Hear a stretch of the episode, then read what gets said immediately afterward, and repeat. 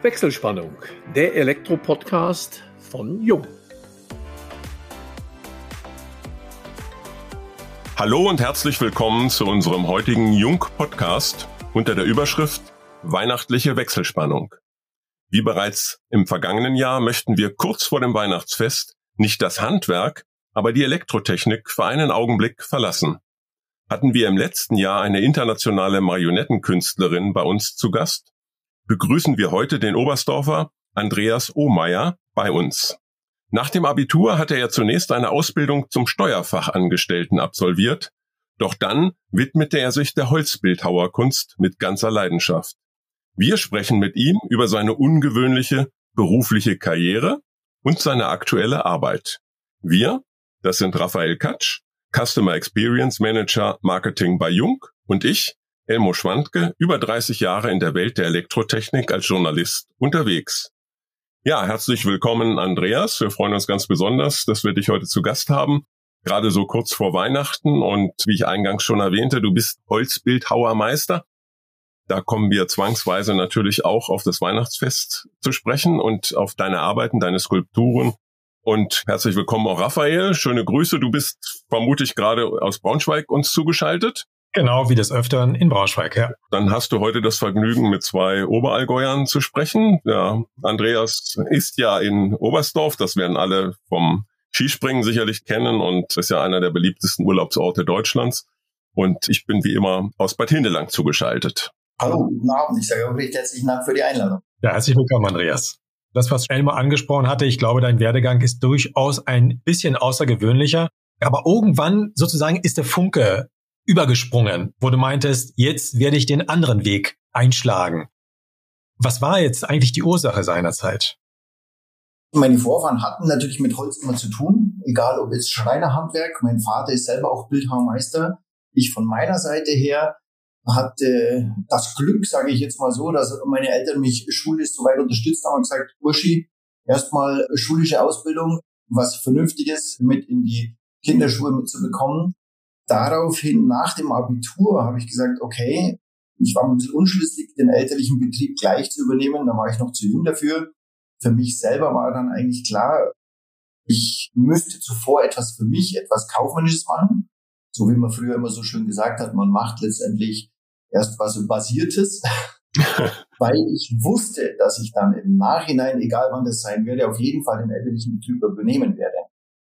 Und so kam es zum einen, zum anderen letztendlich, dass ich eine Steuerfachausbildung gemacht habe nach dem Abitur und danach erst das, was mir eigentlich wirklich am Herzen lag, wobei ich hatte immer etwas mit Sportmedizin oder mit Kunst am Hut.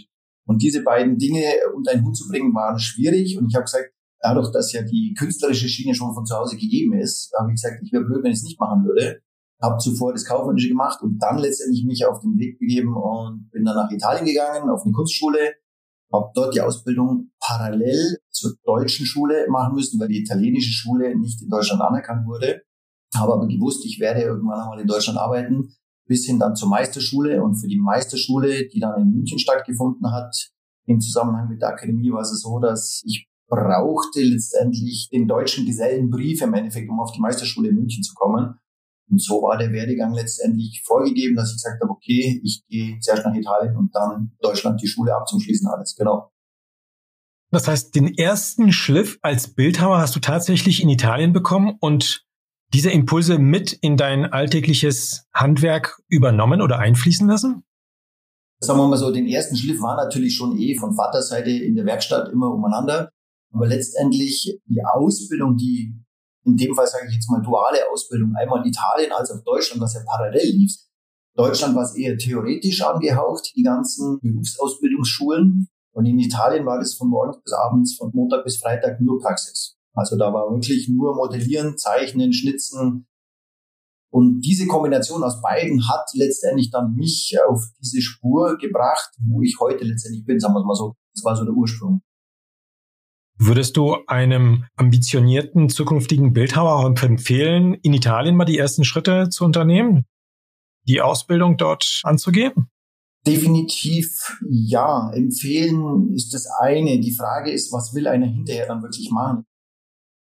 Ich hatte natürlich den Vorteil, dass von zu Hause her der elterliche Betrieb schon geprägt da stand sozusagen, da war. Es ist natürlich schwierig, jemandem zu sagen, geh auf die künstlerische Schiene, wenn man sich vervollständigen möchte oder wie auch immer in Italien auf die Kunstschule. In meinen Augen macht das definitiv Sinn, weil dort immer noch, ich sage mal, das Handwerk per se von der Pike weg einfach intensiver gelebt wird. Ja, ich glaube, es ist ohnehin ja generell auch für die Eltern schon ein Problem, wenn die Kinder sagen, ich möchte ins Theater Schauspieler werden, Balletttänzer, Opernsänger, Musiker. Das sind, salopp gesprochen, ja in den Medien immer so die sogenannten brotlosen Künste, weil es ausgesprochen schwierig ist, egal wie talentiert man ist, dort Fuß zu fassen, sich davon eine wirtschaftliche Existenz aufzubauen. Und das, wie du ja mit Recht gesagt hast, war bei dir nicht ganz so. Du kommst aus einer Bildhauerfamilie und wie ich recherchiert habe, gibt es den Namen Ohmeier in Oberstdorf häufiger, auch mit der Nebelhorn-Holzschnitzerei. Das heißt, es gibt offensichtlich mehrere Verwandte aus deinem Umfeld, die sich dieser Kunst widmen. Ist das so richtig? Genau, also das ist familiär bedingt. Die Omeierei oder wie man es auch immer nennen möchte, ist da sicherlich mehr vorhanden, ja. Omeierei, das, das klingt genau. gut. Was mich noch zu deinem Werdegang interessieren würde, als du begonnen hast, du sagtest von deinem Vater beeinflusst, in welchem Alter hast du angefangen, sage ich mal, zu schnitzen, zu arbeiten? Also meinen ersten Schnitt, als ich jetzt, um es etwas krass auszudrücken, aus der Werkstatt kam mit den Händen auf dem Rücken und meine Mutter erkannt hat, dass meine Hände hinter dem Rücken bluten. das war roundabout, sage ich jetzt mal, vielleicht mit acht, neun Jahren in der Werkstatt gestanden, Versuche gemacht, probiert, reingeschnitten und dann kam es halt eins zum anderen letztendlich. Also so hat es definitiv irgendwann mal begonnen, ja. Wer hat dann gesagt, der Junge kann das und da wird was draus? War das dein Vater oder hat das noch länger gedauert? Das hat definitiv noch länger gedauert und oft wird ja gesagt, dass man von Elternseite irgendwo gedrängt wird oder gesagt hat, du machst jetzt das, weil das so ist. Das war bei mir ehrlicherweise noch nie der Fall. Und ich muss ja ehrlicherweise sagen, dass von dieser Seite her ich da völlig freie Hand hatte, wo ich heute letztendlich auch meine Bildhauerei so auslebe, wie ich sie ausleben möchte, was ja letztendlich dann auch in meinen Skulpturen sich widerspiegelt, dass ich jetzt parallel zu dieser klassischen Ausbildung, die ich ja genossen habe, bis zur Meisterschule, wo ja im Endeffekt wirklich in Anführungsstrichen hauptsächlich nur erstmal die Grundschritte von der Bildhauerei gelehrt werden und ich mich dann im Nachhinein letztendlich auf die moderne Schiene noch begeben habe und da parallel zu dieser traditionellen Bildhauerei im Endeffekt einen zweiten Weg begonnen habe. Überhaupt generell, wenn man sich zum Bildhauer ausbilden lässt, gibt es da Bewerbungsvoraussetzungen? Weil ich denke, das geht ja im Gegensatz zu vielen anderen Berufen nicht so, das kann ich jetzt einfach lernen und dann kann ich das, sondern es gehört einfach auch Talent dazu. Genau, also in dem Fall ist es fast so wie bei einer Akademie. Man muss eine Mappe abgeben. Mhm. Im Endeffekt, egal ob das jetzt Schulen sind, die rein nur Bildhauers zuständig sind oder dann die Akademie. Wie auch immer, man kommt mit der Mappe, mit der Zeichenmappe und dann sitzt ein Gremium da und sagt ja oder nein am Ende des Tages. Arbeitest du allein oder hast du noch Mitarbeiter? Hast du Auszubildende? Rein praktisch gesehen und gedacht und gearbeitet mache ich das alleine. Die Schwierigkeit ist, dadurch, dass ich im elterlichen Betrieb zu Hause letztendlich ein Geschäft habe, was mit dranhängt, was praktisch von Montag bis Samstag geöffnet ist, ist die Zeit sehr, sehr begrenzt, sage ich jetzt mal, dass ich zusätzlich in der Werkstatt jemanden mit ausbilden könnte. Was nicht heißt, dass es irgendwann mal kommen kann, wenn die Zeit es dann zulässt, aber momentan ist Stand der Dinge so, dass ich das definitiv alleine wuppe. Ich denke, das Ladengeschäft ist mit essentiell auch für dein wirtschaftliches Überleben, oder ist das nicht so? Definitiv ja. Wobei man ehrlicherweise sagen muss, dass so die letzten, ich mache das jetzt seit ungefähr 20, 25 Jahren mit den modernen Skulpturen, auch mit meiner Galerie, die ich initiiert hatte 2008. Sagen wir mal so, damals ging das relativ schnell, hätte ich nicht gedacht, dass es so gut angenommen wird. Aber dass es mir jetzt schon eine gewisse Freiheit ermöglicht, dass ich jetzt nicht nur abhängig bin vom reinen Tourismusgeschäft letztendlich, wovon in Oberstdorf natürlich die meisten auch leben. Was mich auch ganz interessieren würde, wie ist eigentlich dieser Prozess, um eine Skulptur zu erschaffen? Ich meine, die traditionellen, da gibt es ja in gewisser Weise Vorbilder. Hast du dann schon von vornherein ein fertiges Bild vor Augen und nutzt du vielleicht irgendwelche technischen Möglichkeiten, 3D-Zeichnungen? Wie gehst du denn da eigentlich so vor? Es gibt mehrere Wege, sagen wir mal so. Für ich, für mich, aus der Schule, wenn man rauskommt, ist es so der klassische Weg, man macht eine Zeichnung, man macht eine Skizze, man modelliert Modelle und dann hat man das Modell eins zu eins oder eins zu fünf stehen und kopiert das in Holz oder in Stein oder in anderen Materialien. von meiner Seite her war eigentlich immer so dieses Talent, dass ich etwas sehe, erkenne und in diesem Stück Holz oder in diesem Stück Stamm, was ich finde, was ich dann irgendwo in der Natur draußen schon letztendlich die Skulptur drin sehe. Und man sagt immer so ganz salopp, ich muss ja nur das Holz wegnehmen, was nicht zur Skulptur gehört. Ist natürlich einfach gesprochen, aber am Ende des Tages stimmt das. Und ich mache selten eine Zeichnung für mich, sondern ich leg direkt drauf los.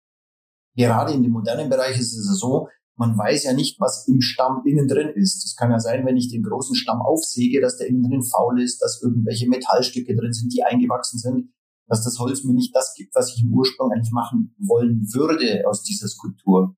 Und von dieser Seite her lege ich eigentlich meistens beim Holz los. Und oft ergibt sich während des Schnitzens eine komplett andere Skulptur, als ich im Vorfeld eigentlich gedacht hätte, weil ich mich hauptsächlich von der Maserung, vom Wuchs des Holz auch leiten lasse. Und das ist eigentlich auch so meine Prämisse, wo ich sage, die Natur gibt es mir vor und ich versuche sie zu verändern, zu perfektionieren, wäre jetzt vermessen zu sagen, weil die Natur selber so schöne Formen letztendlich in allen Bereichen hergibt, dass ich das nicht könnte letztendlich. Aber für meine Skulpturen, die dann am Schluss rauskommen, gerade im modernen Bereich, gehe ich da eher so vor, dass ich sage, ich gehe direkt ran an das Holzstück, an das Werkstück.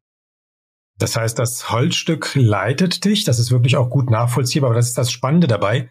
Das heißt, das Handwerken, das Schaffen, das ist eigentlich so der Prozess. Wann stellst du für dich irgendwann fest, es ist fertig? Das ist eine oft gestellte Frage, gerade auch von Kundschaften, die sich dann auch für diese Skulpturen interessieren. Ich definitiv für mich habe oft den Punkt, dass ich immer sage, so jetzt passt, jetzt ist fertig.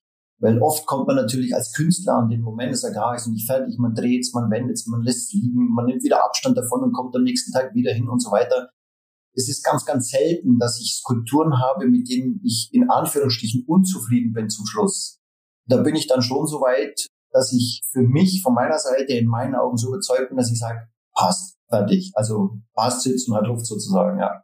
Also du brauchst keine zweite Meinung zu sagen, hier aus der Familie oder von wem auch immer, passt es vielleicht?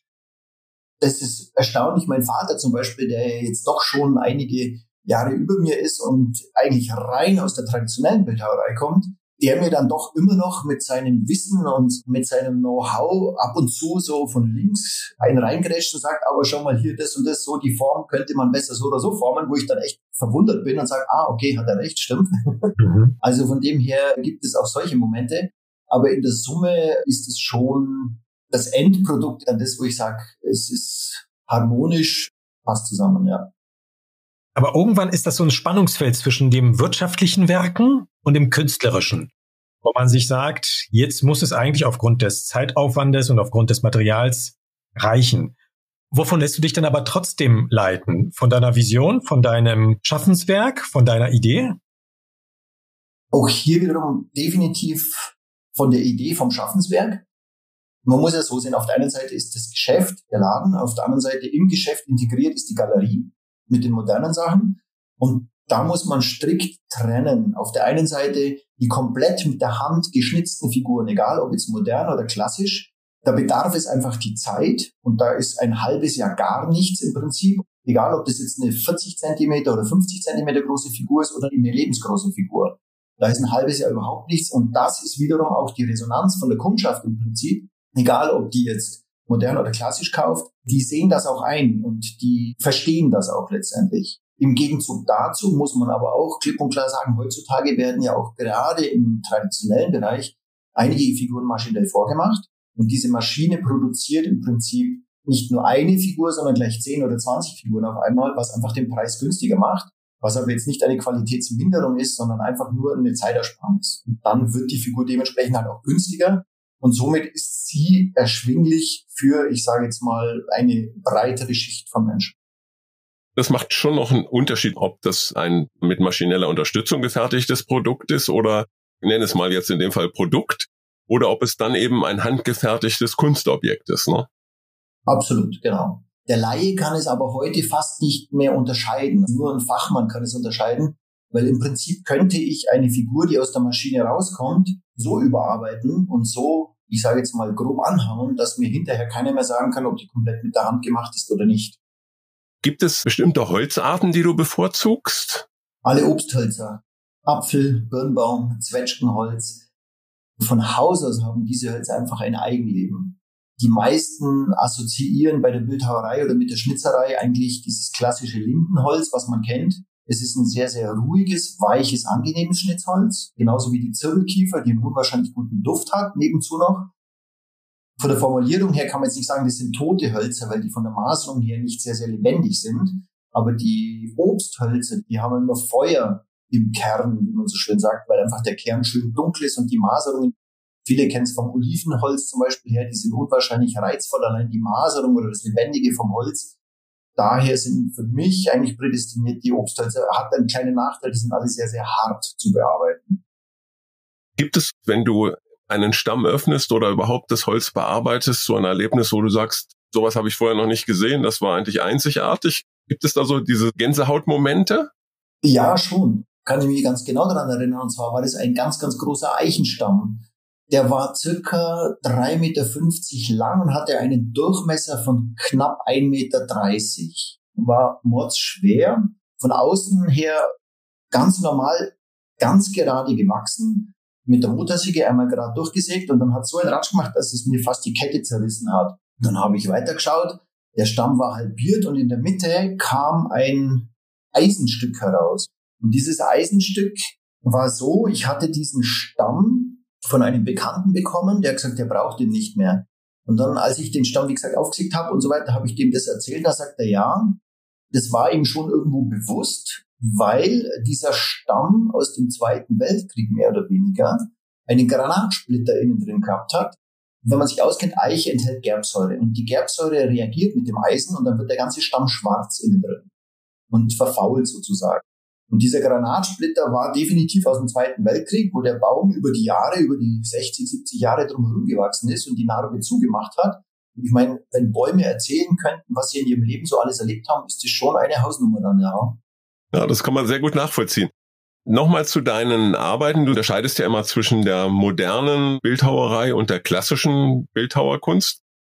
Die klassischen Skulpturen, wie setzen sich die zusammen? Was sind das? Kreuze, Richtig, genau. Also in der klassischen Bildhauerei, der sogenannte Herrgottschnitzer, wie man es früher kannte, da gehört dazu definitiv klassisch das Kreuz mit dem Christus, dann Krippenfiguren, Madonnenfiguren, Engelsfiguren in allen Varianten, die wiederum in der heutigen Zeit mehr denn je eigentlich gefragt werden, vor allem auch Einzelstücke, was man nicht vermuten möchte. Aber ich habe die Erfahrung gemacht, dass einfach auch die Kundschaft, die in den Laden kommt, eher sagt, ich möchte was Einzigartiges haben, auch im klassischen Bereich, im Vergleich jetzt zu den modernen Skulpturen. Ja, das ist ja wirklich auch genau die spannende Geschichte. Wenn man sich die moderne Bildhauerei anschaut, dann hat man viel mehr Interpretationsspielraum. Man hat seine eigene Vision und kann sich sozusagen auch persönlich entfalten. Bei den klassischen sakralen Statuen ist das eher so ein bisschen eingeschränkt. Das heißt, du musst dich durchaus nach bestimmten Vorbildern auch richten. Wie viel künstlerische Freiheit lässt das Ganze zu? Ist das für dich eine Art zu wenig mit Spaß verbunden, weil du dich dann nicht so ganz entfalten kannst? Im Gegenteil, weil richtig erwähnt, im Endeffekt bei den Modernen habe ich Raum für Visionen, sage ich immer. Da kann man interpretieren, wie man möchte. Bei der klassischen Bildhauerei erzähle ich immer der Kundschaft, es ist wie Mathematik. Da gibt es gewisse Gesetze, der Kopf ist zu groß, dann muss die Hand so groß sein, dann ist der Körper so groß, die Beine so lang und so weiter und so fort. Das setzt sich zusammen aus einem gewissen Know-how, was man erlernt hat, das ist das Handwerk. Und daraus ergeben sich dann die Proportionen, sagen wir mal so. Mittlerweile ist es aber auch hier etwas, wo die Gestaltung von klassischen Motiven durchaus Abwandlungen erfahren, die dann wiederum nicht barock, nicht rokoko-mäßig nicht wie in der Renaissance irgendwo dargestellt werden, sondern einfach glatter, moderner insgesamt interpretiert werden. Also es gibt eine andere Interpretation. Und von dem her ist es da auch sehr, sehr spannend, diese klassischen Motive leicht zu verändern, um dann irgendwo ein anderes Bild herzubekommen. Erlaubt mir einfach eine gewisse Parallele zu schaffen zu dem künstlerischen Schaffen und zur Marketingwelt. Also in der Marketingwelt ist es ja so, dass man Marken erschafft wo die Vorstellung, was alles für Nutzen für den Konsumenten daherkommt, eigentlich im Kopf entsteht. Es gibt die Produkte, es gibt die Kommunikation und der Rest ergibt sich im Kopf. Ist es so ähnlich auch in der Bildhauerei? Ja, mitunter auch sicherlich. Wobei die Wünsche, sage ich jetzt mal, der Kundschaften, die sich dann letztendlich auf ein Holzprodukt der klassischen Natur einlassen, vielschichtig sind. Oft kommen Leute rein und sagen, ich bin überhaupt nicht religiös, aber mir gefällt das. Und du stehst einfach da und sagst, das hat mit Religion jetzt erstmal überhaupt nichts zu tun, weil es ist erstmal wirklich ein Gefallen oder nicht Gefallen. Die Interpretation oder die Definition dann aus diesem Christuskorpus oder aus einer Madonna heraus, aus welcher Richtung, aus welcher Epoche und so weiter, das ist eher sogar fast sekundär dann oft heutzutage. Man mag das kaum glauben, dass diese Motive nachgefragt werden, auch diese Skulpturen. Wir haben es ja mit immer mehr Kirchenaustritten zu tun.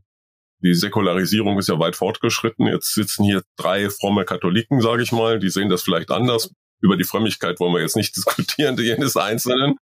Aber das ist in der Tat ja schon seltsam. Nicht? Und jetzt kurz vor der Weihnachtszeit denke ich, dieses Krippengeschäft, wie hat sich das so im Laufe der Jahre, Jahrzehnte vielleicht sogar entwickelt? Gibt es immer noch viele, die diese geschnitzte Weihnachtskrippe dann am Weihnachtsfest in dem Wohnraum platzieren? Definitiv. Vor allem gerade bei den Krippenfiguren und Krippenstellen ist es etwas, wo nie nachgelassen hat. Ich stelle mich selber oft hin und stelle mir die Frage, wieso ist das so in der heutigen Zeit? Gerade die Argumente, die du gerade eben erwähnt hast, dass die Austritte und so weiter zunehmen und so weiter und so fort. Die einzige Erklärung, die ich dafür habe, ist, sobald Kinder in Anführungsstrichen es von ihren Eltern von Weihnachten her kennen, kleine Kinder, Weihnachtsbaum, Krippenspiel am Weihnachten am 24. Man stellt die Krippe auf, man stellt die Familie auf, die drei Könige, die dann irgendwann kommen, die Hirten und die Schafe. Dass dieses, ich sag mal, Ritual oder dieses familiäre Zusammenkommen von zu Hause her die Kinder kennen, sobald die Kinder wiederum eigene Kinder bekommen, ist der erste Gang zu uns in den Laden und es ist unvorstellbar, die kaufen definitiv dann, weil Mama und Papa haben zwei, drei Kinder, die geben dann eine Krippe an die Geschwister ab, die anderen haben keine, also wird da für die andere Geschwisterschaft sozusagen dann nachgelegt. Das ist nach wie vor ungebrochen, definitiv. Würdest du sagen, dass das auch weit über die bayerischen Grenzen hinausgeht? Weil ich meine, das Alpenland ist ja traditionell sehr christlich geprägt, in dem Fall auch sehr stark katholisch.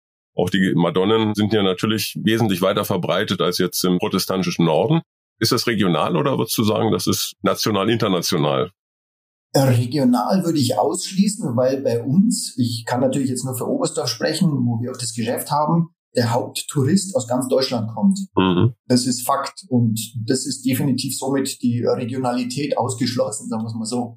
Weltweit, okay, lässt sich drüber streiten. Ich wüsste jetzt nicht, wenn ich irgendwo in einem anderen Land, aber auch da glaube ich, egal Spanien, die haben ja alle ihre Rituale letztendlich sogar fast, wenn man es von der katholischen Seite her sieht, noch eher intensiver als wir letztendlich. Also von dieser Seite her regional, glaube ich, müssten wir ausschließen. Ich kann mir vorstellen, dass du auch so deine Lieblingsfiguren hast, die du dann vielleicht immer wieder erschaffst oder sie vielleicht nur ein bisschen variierst. Gibt es irgendwelche Figuren, die du jetzt ganz gerne bei dir zu Weihnachten aufgestellt haben willst, um eben das Weihnachtsfest zu feiern? Und dann verrate uns gleich in diesem Zusammenhang, wie feierst du denn eigentlich Weihnachten? Ich muss dazu sagen, ich habe in der Weihnachtszeit auch noch Geburtstag. Und das ist etwas, wo immer alles zusammenkommt. Das bedeutet primär erstmal die zwei Wochen Weihnachtsferien, in denen sich ja das meiste abspielt, ist hauptsächlich erstmal Full House.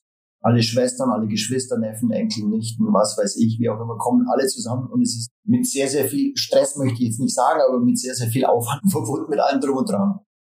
Als wir Geschwister, sagen wir mal so, das 20. Lebensjahr erreicht haben, haben wir uns alle hingesetzt und haben gesagt, stopp, so machen wir das nicht mehr keine Geschenke mehr, kein zwanghaftes zwei, drei Wochen vorher umeinander laufen, irgendwo, dass der eine dem anderen irgendwo was kauft, sondern wir haben gesagt, wir kommen einfach nur zusammen, wir sind froh, dass wir gesund sind, wir essen am Abend gemütlich im Kreise der Familie und machen das ganz entspannt und ganz ruhig.